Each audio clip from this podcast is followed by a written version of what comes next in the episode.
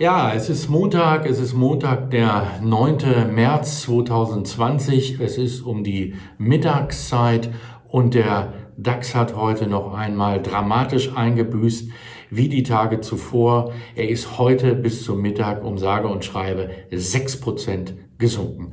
Ein Wahnsinn.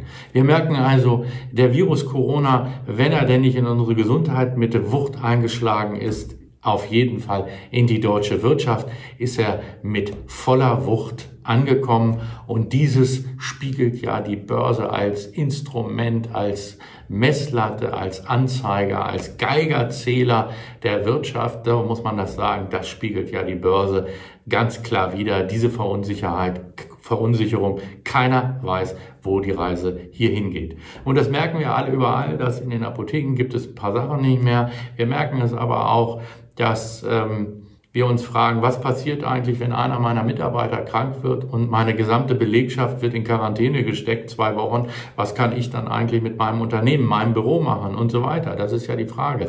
Dann muss ich zumachen und die Auswirkungen sind hier jetzt enorm. Und das hat sich auch die Koalition dieses Wochenende überlegt. Die haben heute, nein, nicht heute Nacht, sondern Sonntagnacht immerhin die ganze Nacht getagt und haben sich auch ein paar Dinge ausgedacht. Dazu gehört die Vereinfachung des Kurzarbeitergeldes.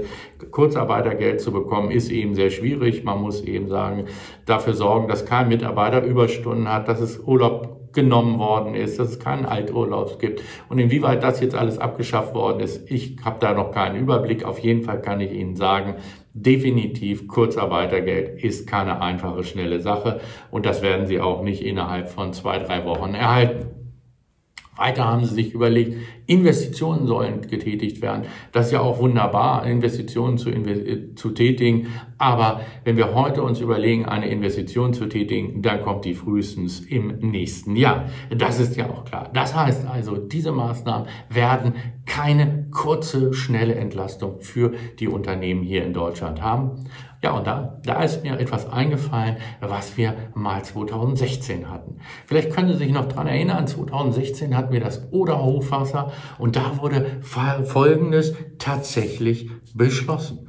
Und zwar, es gibt die Insolvenzordnung, die Insolvenzordnung der Paragraph 15a, der sagt für Kapitalgesellschaften und hier für die GmbH, die im Mittelstand ja ganz wichtig ist, ganz entscheidende ähm, Rechts, Rechtsform ist, ganz wesentliche Rechtsform ist. Hier sagt der äh, Insolvenzparagraph, wenn du Geschäftsführer in der Zahlungsunfähigkeit bist, also unternehmerisch im schweren Wind bist, dann musst du innerhalb von drei Wochen entscheiden, musst du Insolvenz Antrag stellen, ja oder nein. Das heißt, du musst innerhalb von drei Wochen diese Schwierigkeiten, diese Schwierigkeiten, die das Unternehmen hat, beseitigen. Ansonsten bist du verpflichtet, als Geschäftsführer das zu tun. Wenn du es nicht tust, kommst du direkt in die persönliche Haftung. Das ist das Brutale. Und das wurde ausgesetzt beim Hochwasser. Da hat man nämlich gesagt, diese strenge Insolvenzantragsfrist, diese kleine Zeithorizont von drei Wochen, den setzen wir aus. Den setzen wir deshalb aus, weil wir sagen, wir wollen nicht, dass ein Unternehmen, was jetzt aufgrund des Hochwassers so geschädigt ist, dass es vielleicht doch Überlebenschancen hat, wenn das Ganze bereinigt ist und wenn man auch guckt, ähm, wie, wie wird sich das weiterentwickeln. Wir müssen den Unternehmen einfach in dieser heutigen Zeit, in dieser Krise mehr Zeit geben. Und das wäre doch die Frage, gilt das nicht für die Coronavirus-Infektion der deutschen Wirtschaft genauso?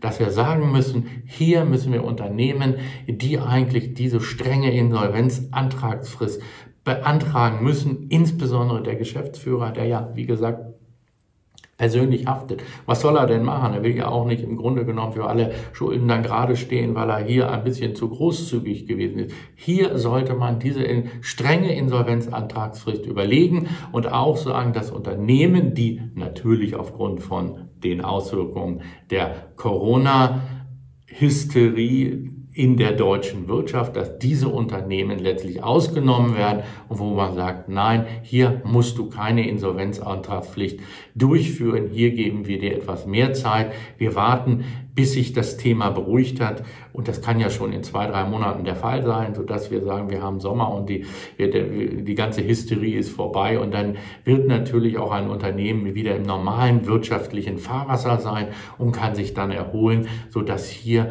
eine Insolvenzantrags innerhalb von drei Wochen möglicherweise dann dazu führt, dass die Prognose, die einfach sich selbst erfüllt und das Unternehmen hier untergehen, die gar nicht untergehen müssen. Das sollten wir überlegen. Und hier sollte vielleicht der zuständige Minister, vielleicht ist das ja der Wirtschaftsminister, der sollte in diesem Thema vielleicht sich einmal zurücklegen und Gedanken machen, kann ich mit so einer kurzfristigen Maßnahme nicht wirklich den deutschen Unternehmern in diesem Bereich unter die Arme greifen.